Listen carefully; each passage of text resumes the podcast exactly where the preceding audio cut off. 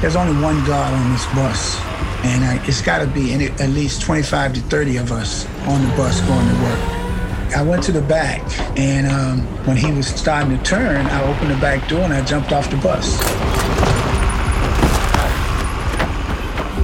And running this wooded area that I had seen many, many times. This is Bobby Love. In 1977, he escaped from a prison road crew in North Carolina. As I went, ran into that wooded area, I uh, changed my clothes and left the clothes that I had on over top of my personal clothes there in the woods. And I came out on the other side. I started running. I ran. I walked. I ran. I walked. I started asking questions on how I can get downtown and which way to go to get downtown. So people started telling me, man, that's a long ways, man. I didn't care. Just let me know which way am I, if I, am I going the right way? Didn't realize That's that. an interesting question. You know, I've never heard of it from that So let's talk about that. Let's talk oh, No, about I think you need to come over, stand in my shoes. Agree to disagree. This is Top of Mind. I'm Julie Rose. In breaking out of prison, Bobby Love gave himself a fresh start. He took a new identity. Bobby Love was not his real name. And that new identity had no criminal record to trip him up when he applied for jobs or housing, no parole requirements that might land him back in jail over a minor infraction like missing an appointment. On the show today, we are exploring the power of a clean slate, why we rarely give them to people who commit a crime in America, and the difference it might make if we did. I was, um, you know, raised in the Jim Crow South. North Carolina was a hard place to grow up in. You know, it was eight of us in the family at that time, and my mother couldn't afford to, you know, give me a lot of the things that I would like to have. And um, I, I tried to get it myself by doing what I was doing. Which was mowing lawns and carrying bags at the golf course. But he needed more to be the well dressed teenager doing the fun things he wanted to be doing. Oh boy, I started stealing as I would. Um, I would go down there by the one of the colleges, and um, people would leave their pocketbooks in the um, in the car, and um, I would take advantage of that. You know, I would take checks and stuff like that from different people's mailboxes. Um, when I was in uh, school, I would go into the locker room sometime, and I would go through guys' pockets that left their clothes or left their locker open. And um, actually, that was where I got busted. He got sent to a training school for young offenders, but escaped and caught a bus to Washington, D.C., where his brother lived. There, he went to school on and off and worked some odd jobs, but he kept stealing. At that point, I didn't learn anything. I was still in the contents of, you know, just trying to get money and buy clothes, go places, movies, concerts. By the time he's 21, he's already done another year in juvenile detention for getting caught robbing a pharmacy. But he and his buddies have only become more brazen. Now they're driving down to North Carolina to rob credit unions where they figure security isn't as tight.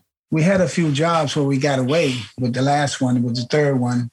Um, we was we normally tie up the people, and one of the guys that I was with tied up a person with a um, with a sheet, and that sheet did not hold that person five seconds. And as we were running out the back door, I looked back and we could see the people who was looking at us.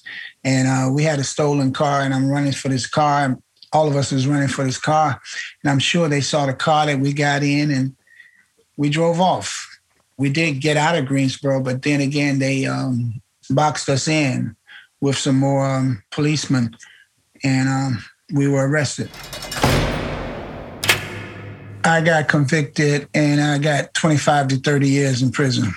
He started off on good behavior, but after about six years, he got put on a road crew picking up trash. When they put me on the road, I felt that this was my last straw. I said, "I'm, I'm you know, I'm better than this as far as working out here on this road." And um, I just started thinking about how I can get away from this.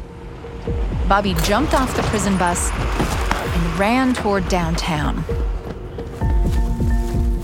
After about three hours, he got to the bus depot and paid a guy to go in and buy him a one way ticket to New York City. I stood outside, kind of away from the bus depot, And uh, when cars came past, I would like turn my head, uh, just just try to look like I'm, you know, not afraid of anything, or if, if somebody was looking for me and I'm anxious or anything like that. And then when the bus came, I waited to, I was one of the last people to get on the bus. And then a car came up and a few more people came in. And next thing I know, I was getting down in the seat that you could see practically my eyes because I'm thinking that people might look on the side of the bus and see me. So I, I tried to get down as low as I could on the seat to um, to not be seen. It's on that bus, bound for New York City, that Walter Miller, convicted felon and prison escapee, becomes Bobby Love. There was a girl on the bus, and um, she asked me what was my name, and so I said Bobby, just like that, you know. First, it was just Bobby when I, when she asked me. Now, I'm in New York. I'm up here for maybe two or three days, and I'm just walking around the streets, and I see a Social Security office. I walk into that Social Security office and tell the lady I'm applying, I want to apply for a Social Security card. Have you ever had a card? I told her no. So I put down there Bobby A. Love. That was my name. And that's it. Bobby's free. He's homeless at first, picking up odd jobs, but he pretty quickly established himself, and a few years later, he met Cheryl. We worked at a hospital. We worked in the kitchen. I was a dietary aide, and he was a. Uh, well, I was an all around cleanup person uh-huh. in the uh-huh. kitchen. Right. Oh, I liked him. I thought, well, he was a little loud. That was the thing, but because he would be singing songs, and I was like, "Who is this?" And they said, "Oh, his name is Bobby." Cheryl, he's a nice guy. He's funny. You gotta see. I said, "Okay, whatever." So he um he made me laugh. He was very um, friendly with people. You know, he was all around nice guy. And you know, we would sit down in the cafeteria and talk and everything. And I started liking him. You know.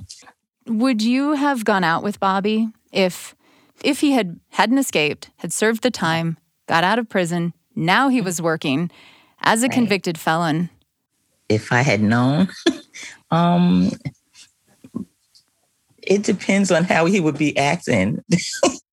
how Bobby was acting at the time was completely upright and law abiding. All those years, he could not manage to stay out of trouble. But now he had this fresh start and he was determined not to waste it. I had, said to myself I was not going to get in any trouble.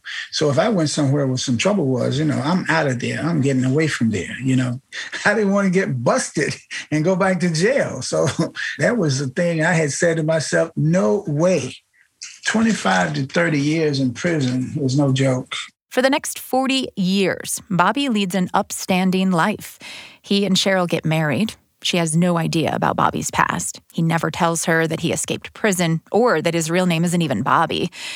They have four kids two girls and two boys. None of them has been in any kind of trouble with the law either. Bobby was a deacon in their church. He took the family to Disney World twice. He's very proud of that. He just completely left all of that past life behind him, which is impressive, right? But the thing is, Bobby might not have been able to remake his life so completely without the prison escape. If he'd stayed in, gotten out on parole after 10 or 15 years, say, he would have had a felony record limiting where he could live and work. Bobby managed to keep Cheryl in the dark and to not get caught right up until a January morning in 2015. Oh my goodness. Okay, so I was in the kitchen making a cup of tea. I had got up early for work, and there was this loud knock at the door. To my surprise, when I opened that door, the FBI, NYPD, the guns drawn came through, and one of them like, "Man, move back! You don't know who this is." And I'm like, "What?" That's my husband. What are you talking about? And you know, just shocked. So then there's like a semicircle around um, my husband. I really couldn't hear what he was saying. They were talking like low, you know. And so they said to Bobby, what did they say, honey? First they asked, was there any guns in the house? I said, I don't have any guns, man. So then he said, what's your name? I said, Bobby Love. He said, no, your real name.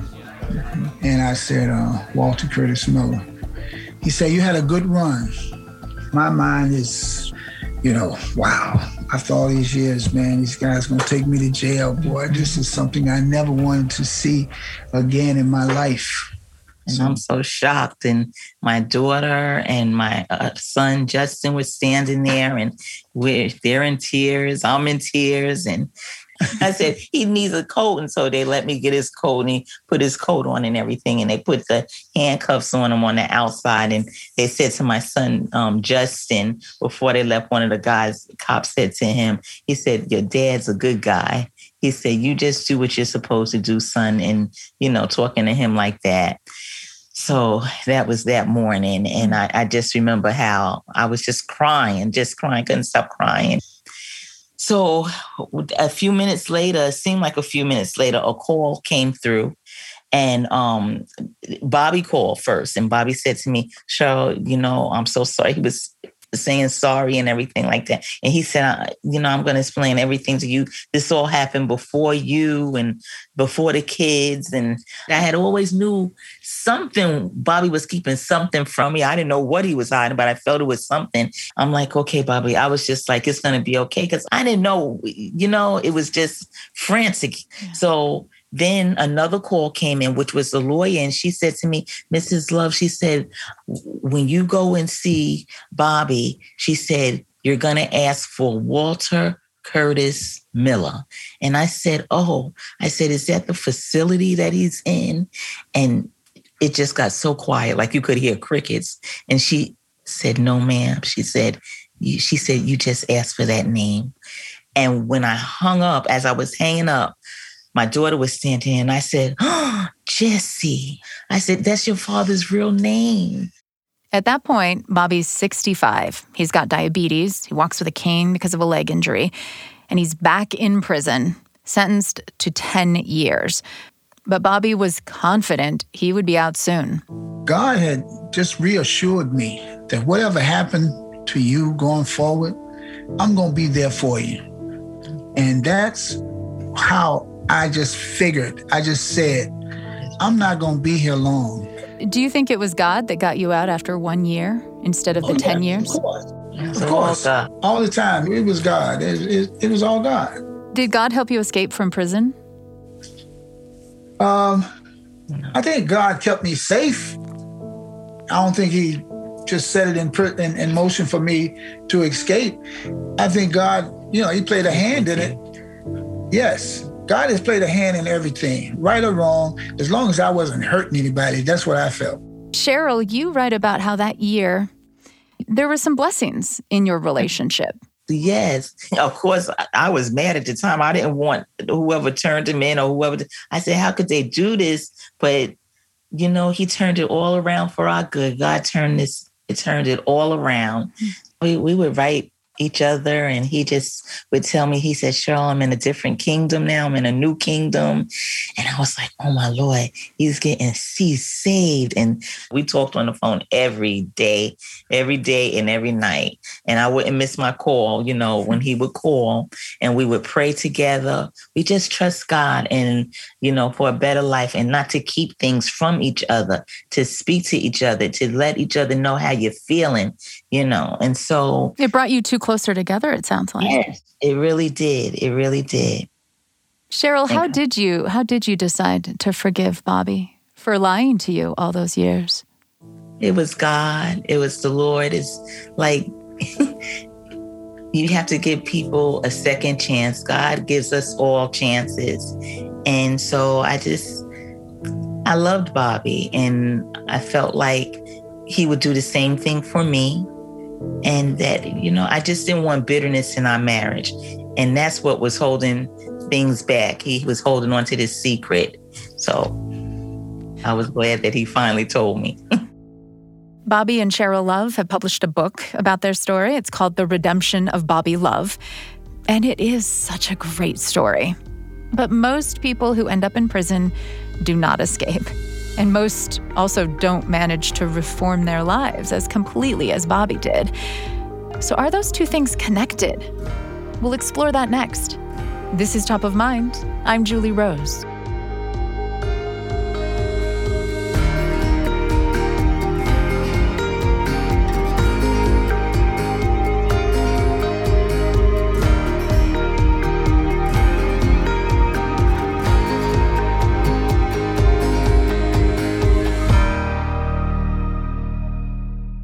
Today in America, there are 2 million people in jail or prison.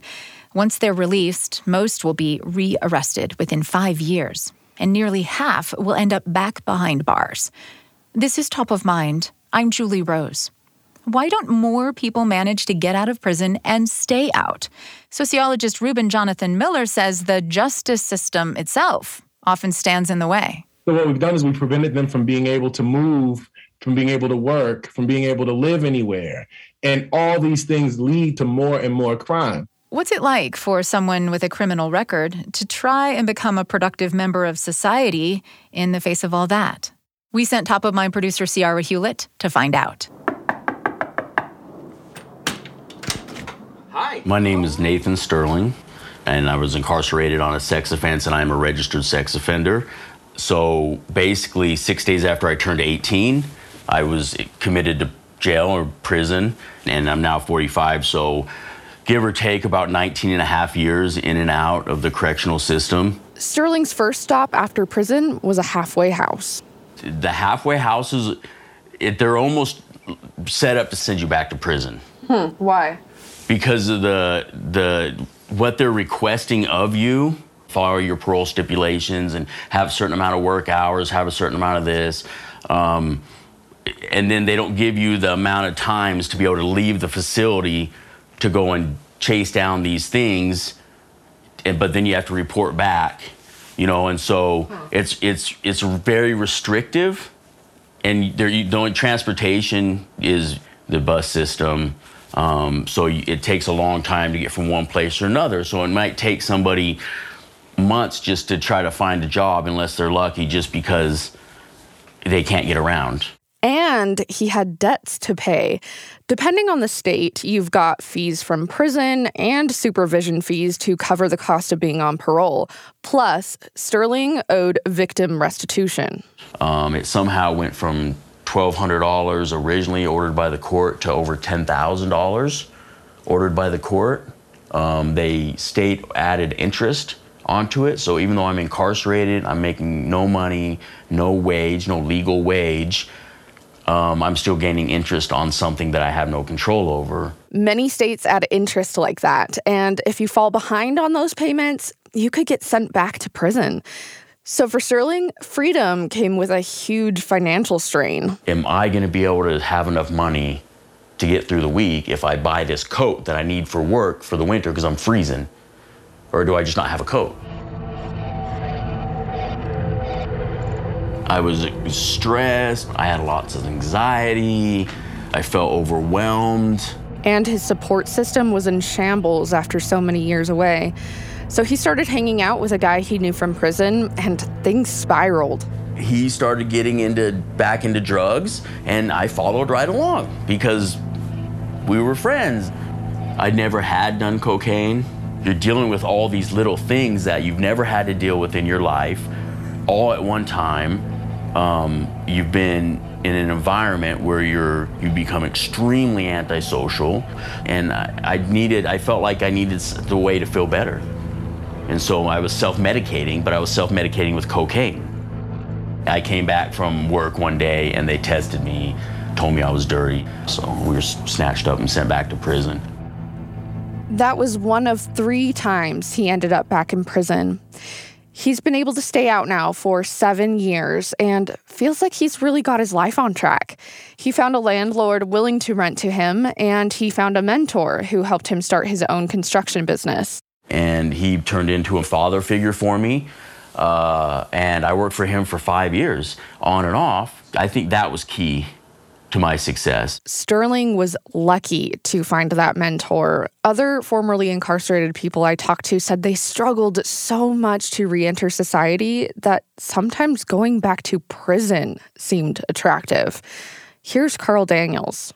The first couple months out were kind of hard, and I, I honestly thought, you know, I'd be better off back in prison because I had a place to stay.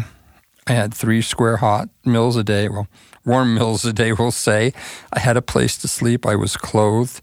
I had um, medical attention and and psychiatric attention. I, I got that if I needed it. But for Nathan Sterling, prison has not been as tempting because Who's that? Who's that? he has a cat and a dog. If you go back to prison, what's going to happen to them? I mean, just because they're animals doesn't mean they, you know what I mean? So that I that happened to me one time where I when I went back to prison and left a cat, and it it like devastated me. I was depressed for like three days, sleeping. Huh, Bubba's. He's got like three names: Ruka, Bubba's, um, Hey. I can be emotional about it. He has been such a huge like companion. You know, here's somebody that cares about me. Here's somebody that's waiting to see me. They're not a person, you know, but that's enough sometimes. So yeah, that's one of my definite deterrents from committing a crime or making poor choices. Out in the world, though, people with criminal records don't often find that kind of unconditional acceptance.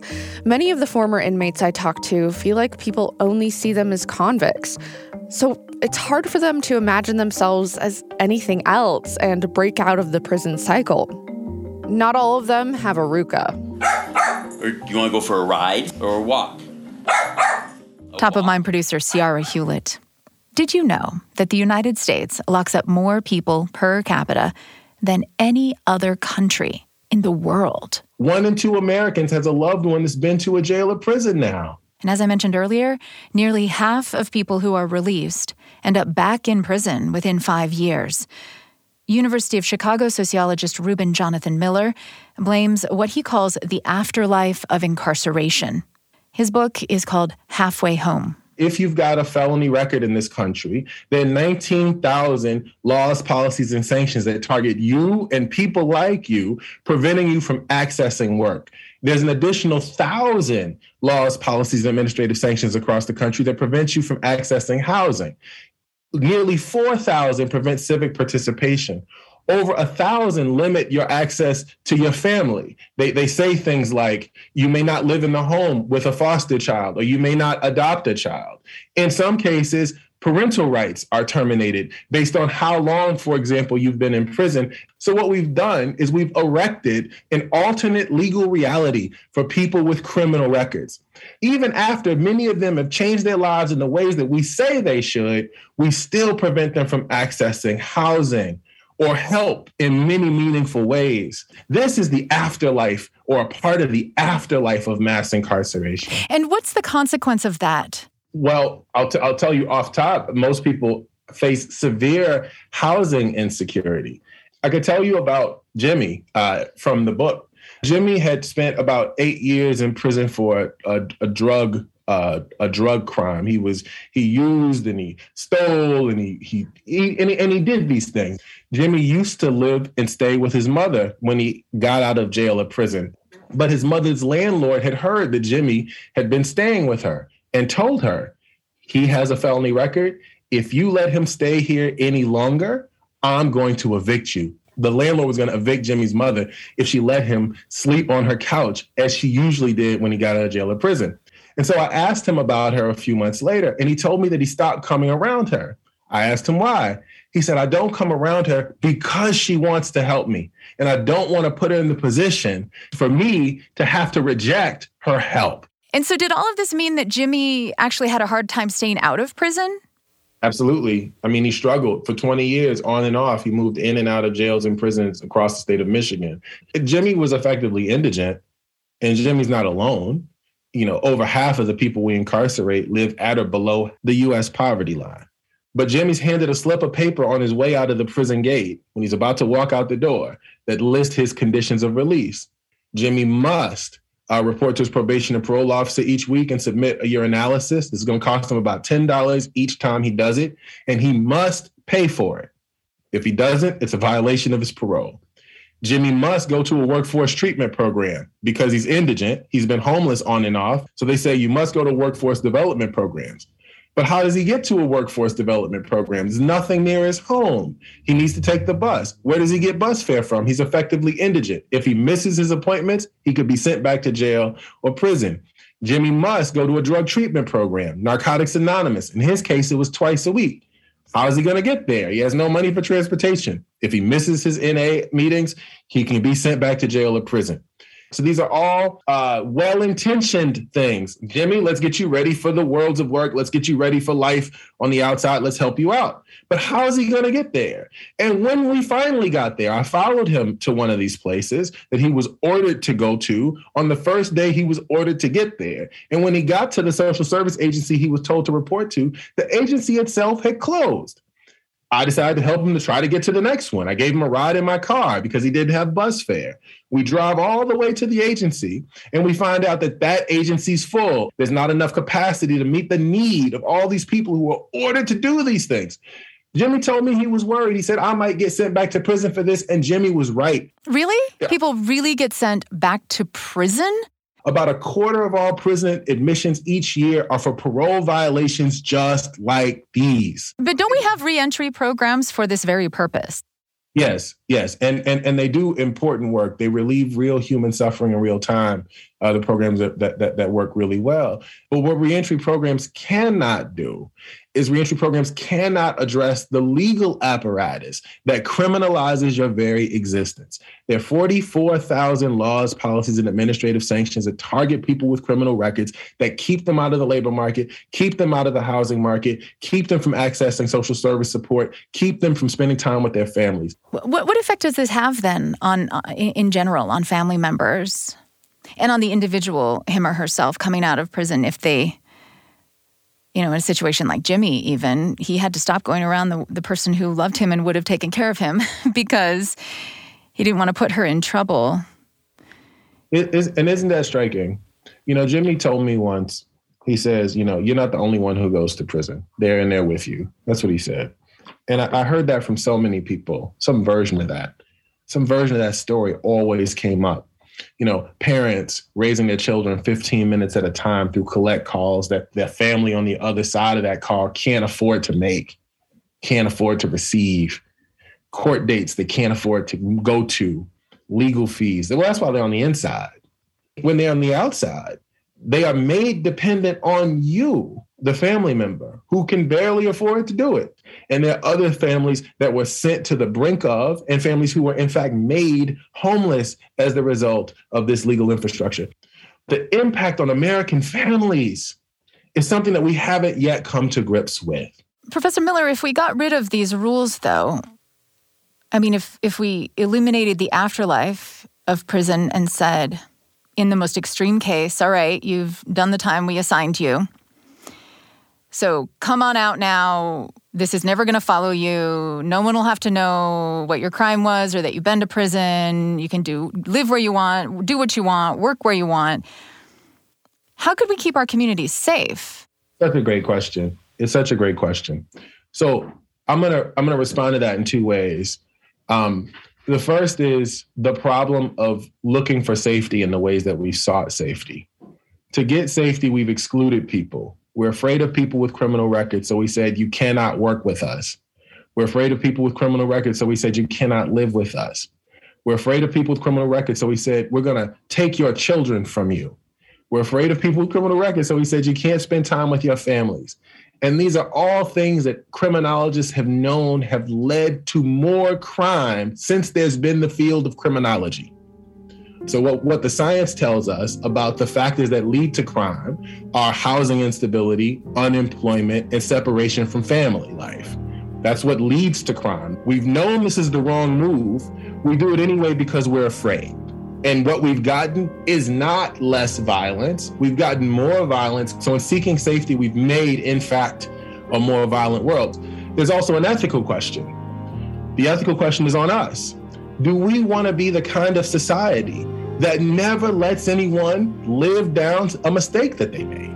Is that the society that we want? If it is, we should continue. If it's not, it's time to do something else. And is that something else, an all or nothing situation here? Can can we can we decide that some people we are afraid of or do deserve to have some restrictions with a sex offender registry, for example, or if their crime was a violent crime. Um, you know, do, do you see do you see a problem with maybe just creating more a more narrow afterlife of incarceration? Um, yes, yeah, I do. So, so you know, I could tell you a story about a man named Ronald Simpson-Bey who was, you know, sentenced to 27 years for, for a crime he didn't commit. He eventually was released. While he was on the inside, his son was murdered. His son. This is a boy who carried his name. He was murdered, and he was murdered by a 14 year old boy. And Ronald's initial response was anger, like everyone's would have been. And his next response was to go to the court and to advocate for the boy so that he wouldn't be tried as an adult. Now, the difference between the kind of sentence that you get and what happens to you if you're tried as a juvenile versus an adult are night and day. If you get tried, even for murder, and you're considered a juvenile, when you're done with the crime, you can kind of move on with your life. Now, this feels like a lifetime movie in many ways. You know, Ronald, why'd you do that? This boy killed your only son. He told me he did it because it was the right thing to do. He said he did it because the child deserved a place in the world. He said he did it because of the ethical commitment that he made to belonging, to the care for the other, even the other who may have caused this harm. That's a deep uh, ethical commitment, but I think it's one that we can all learn from. Does it require forgiveness, forgiving, and forgetting the crime? Well, I asked Ronald about that. I asked him, you know, did you forgive the boy? And he said, yes, he did eventually. Um, but he doesn't believe that it requires forgiveness. It, it requires commitment. It requires commitment one to another. It requires a commitment to the kind of world that we might want and to building that world because it it, it costs you something, because it hurts, because you're taking a risk, because it, it, it introduces vulnerability. No one wants to be vulnerable, and I understand that. But, but it really is about the kind of world that you want. The kind of world that I'm pushing for is one where we make a place where people belong or have a place, even if they've caused harm to us. Professor, thanks for your time today. Absolutely. Happy to happy to join you. Reuben Jonathan Miller is a professor at the University of Chicago and author of Halfway Home Race, Punishment, and the Afterlife of Mass Incarceration. So, eliminating background checks in housing and employment might make it easier for people to fully rehabilitate themselves after prison. But can an employer or a landlord really just ignore a person's criminal history? I'm Julie Rose. This is Top of Mind.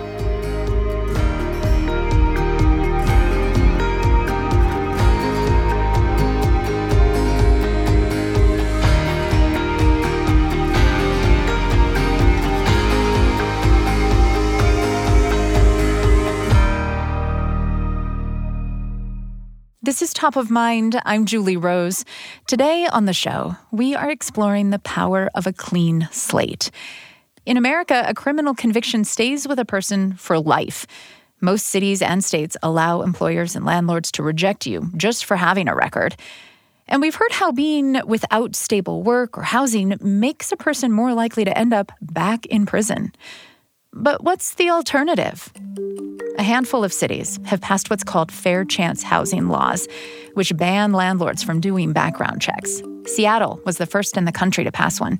And for Sue Mason, the difference was dramatic. I had never experienced just applying and getting approved before, and I did. It was crazy. Because she had a past criminal conviction and had done 15 months in prison 20 years ago, finding a place to live had been a constant struggle all of the evidence points to the fact that I do pay my rent, that I'm not going back, that I'm a stable and contributing member of society. And yet, seeing a background check, it, you know, made people clutch their pearls and say no. And it was painful. Seattle's law took effect in 2018. So far, it has withstood legal challenge from landlords. Oakland, Berkeley, and Portland have since passed similar laws. There is anecdotal evidence from people like Sue Mason that these laws make a difference. Researchers at UC Berkeley and the advocacy group Just Cities are doing the first study to find out for sure.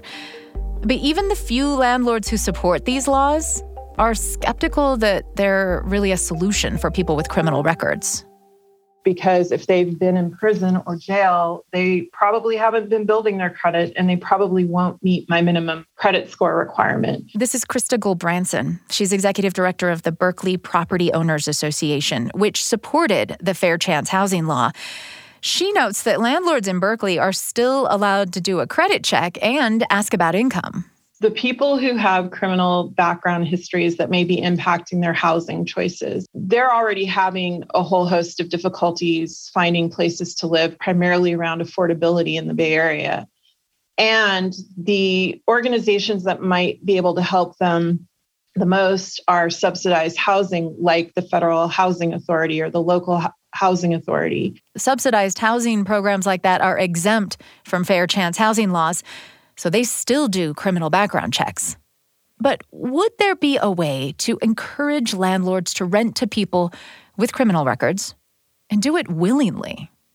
Gulbransen says there are things local governments could do, like give landlords money to fix up an apartment if they rent to someone with a criminal record. Many times, small landlords have very small profit margins, and it is difficult to be able to update a unit. But to have some financial help to do so is one incentive that really helps. And then I think the other incentives are around assurances to the owner that they will have a partner if there is a problem with the tenant, because that's where owners get fearful that they will choose somebody with that background. And ultimately, that might turn into inappropriate or dangerous behavior towards the owner or other tenants. And then what can the owner do at that point? Call the police. Well, unfortunately, due to additional policies in Berkeley, uh, there are eviction protections for tenants that make it very difficult for us to terminate the ten- tenancy. Mm. The reality is, yes, you can call the police, but the police have no right to say whether that tenant can continue to live in the unit or not. They are protected by law and if I want to terminate their tenancy, I have to go to court and prove that they're a danger mm. to other people on the property in order to legally terminate their tenancy. Mm. Many small owners are not sophisticated enough to deal with complex problems, and they need that support to help deal with it.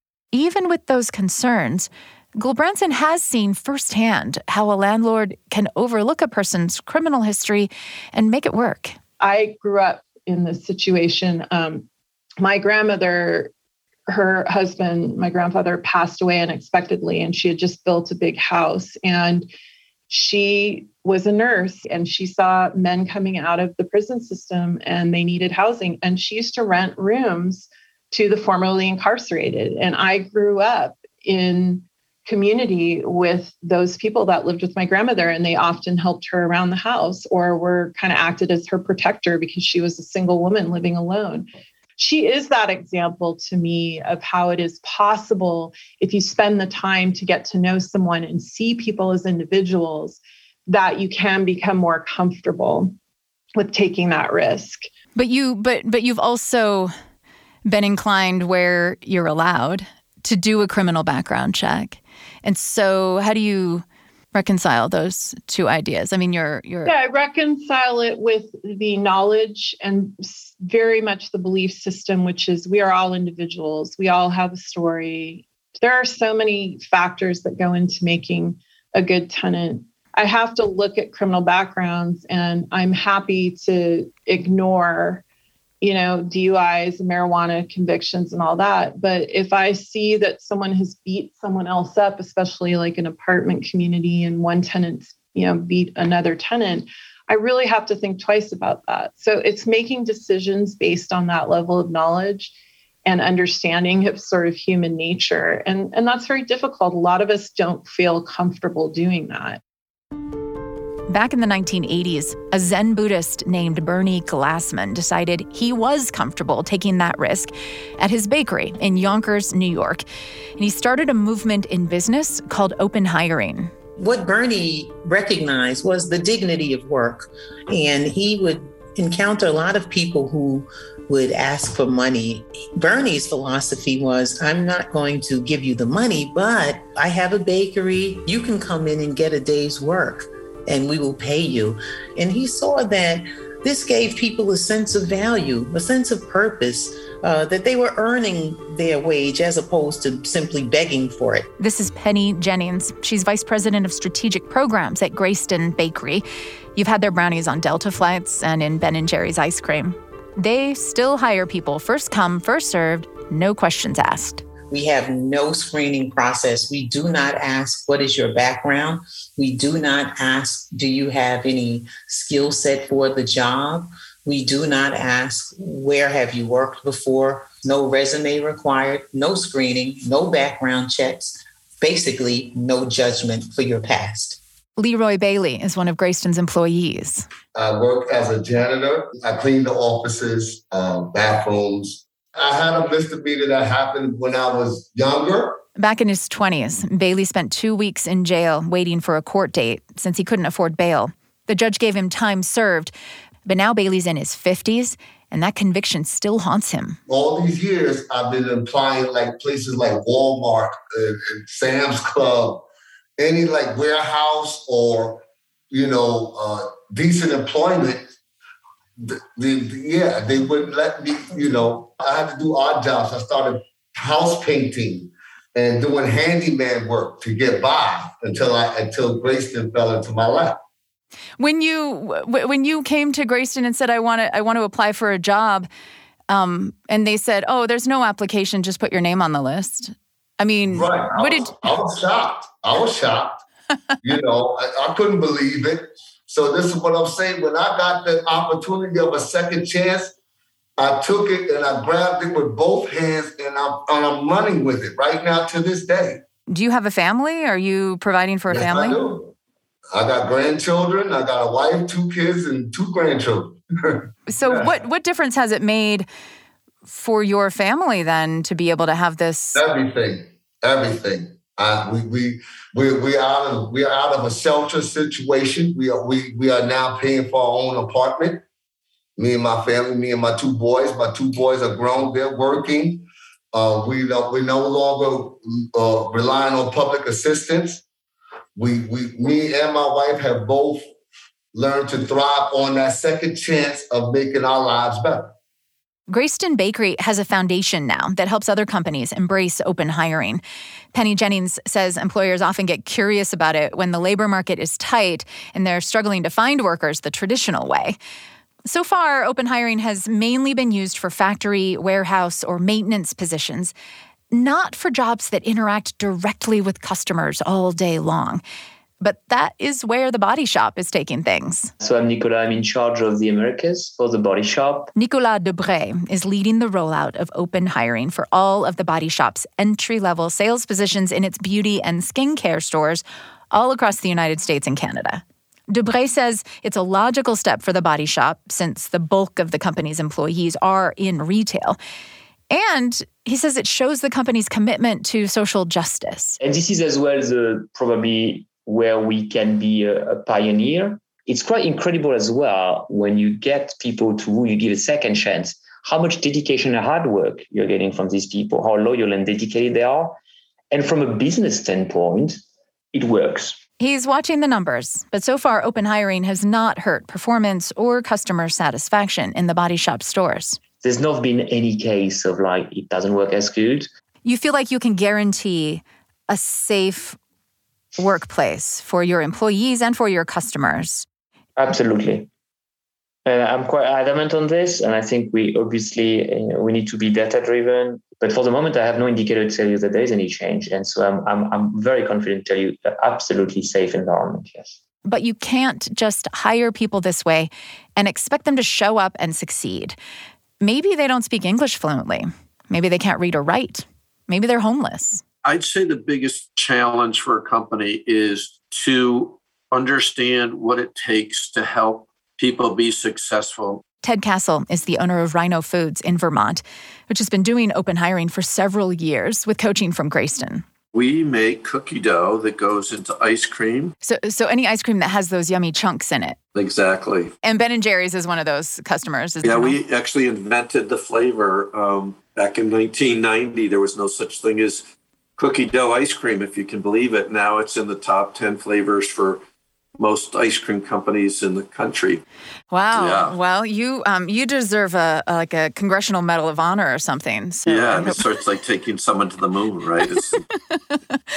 Um and so so what are the jobs that are available through open hiring at Rhino Foods? realistically speaking, it's for our entry level jobs. Um, so we have three shifts. We do two production shifts and um, one sanitation shift, and we spend two full days with people in a um, orientation, onboarding. They get paid, and do we find that we probably twenty percent of the people don't get through that that two to three day onboarding? Correct, they don't. You know, if they don't show up on time, then it's over. It's done. Hmm. If they're not respectful, it's over. It's done. If they're not willing to learn, it's over and done. And so is your workforce different today since you've implemented open hiring? Yes, I, I'd say the biggest is um, probably people um, getting out of incarceration is probably the biggest difference. Um, we actually uh, recruited in the women's correctional facility and went and talked to them about the job and talked to them about what it would take to work at Rhino. Hang, hang on, hang on. You did a job fair in a women's prison. Yeah, and we actually were looking for more women in our production workforce. And so there's that whole segment of society that, um, you know, well, really, if you give them a leg up and you do a good job and they do a good job, they're going to be um, great employees. Are they just as good or um, as employees if you weren't doing inclusive hiring? Like, do you have to lower your standards just a little bit? No, I, I don't think it's a lower standards. I think you learn all these things that potentially become barriers or obstacles for people keeping their jobs. So, an example would be they have to see their uh, parole officer. Oh, when are the hours of parole officers? Eight to five, Monday through Friday. We'd understand that and we'd Mm. say, okay, you know, the biggest thing you can do is make sure that you are giving us the appropriate time to be prepared for this. You're not you're not just sort of walking in that day and saying, "Oh my God, I got a parole meeting today. I got to leave at two o'clock." You know, let let's work this out together. So we we actually call it wraparound services. We have a person from United Way that is uh, we we call a resource coordinator. All she does is connect people to services, childcare, um, home homelessness, sometimes uh, living situations, cars, driver's license. So we've learned that providing help with those services is just another way to help our people show up. And again, remember, we're doing this for business reasons. Yeah, I mean, You know, does it even make business sense? You have to provide all this extra resource.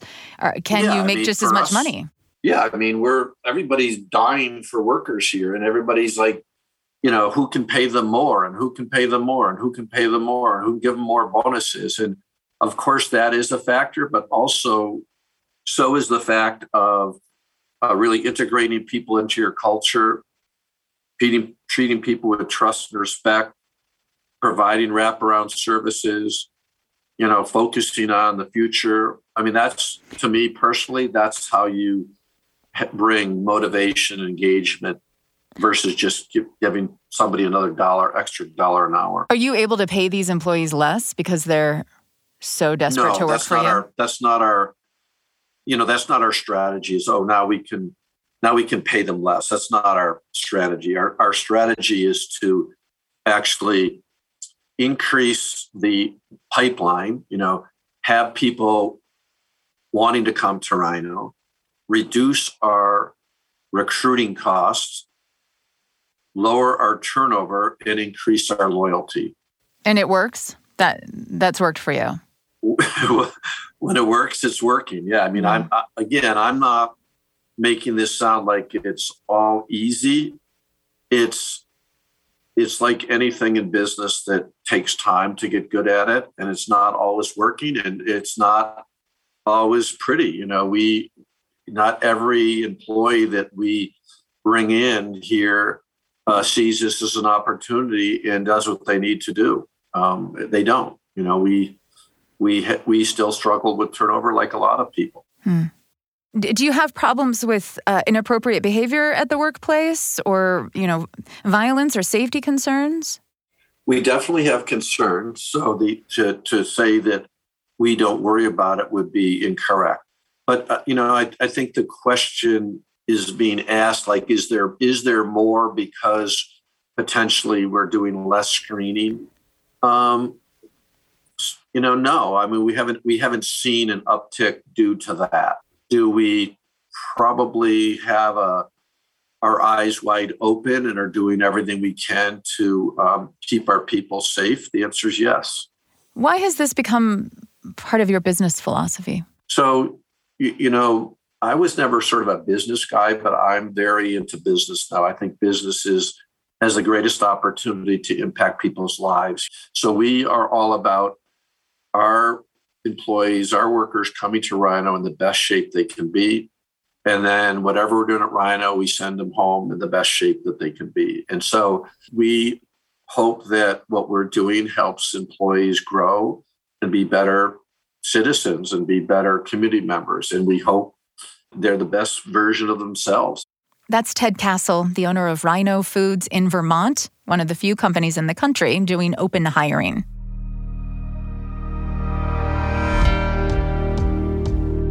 Thanks for listening to Top of Mind today.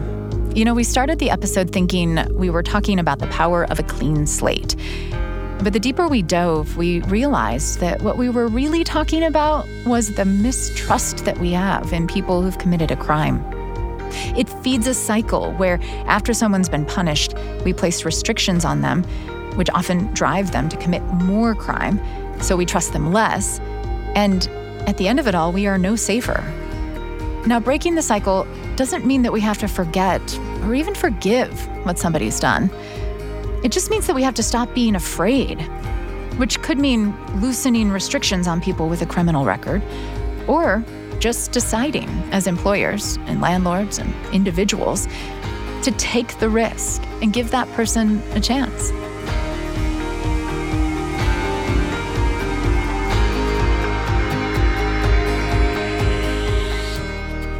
Top of Mind is a production of BYU Radio.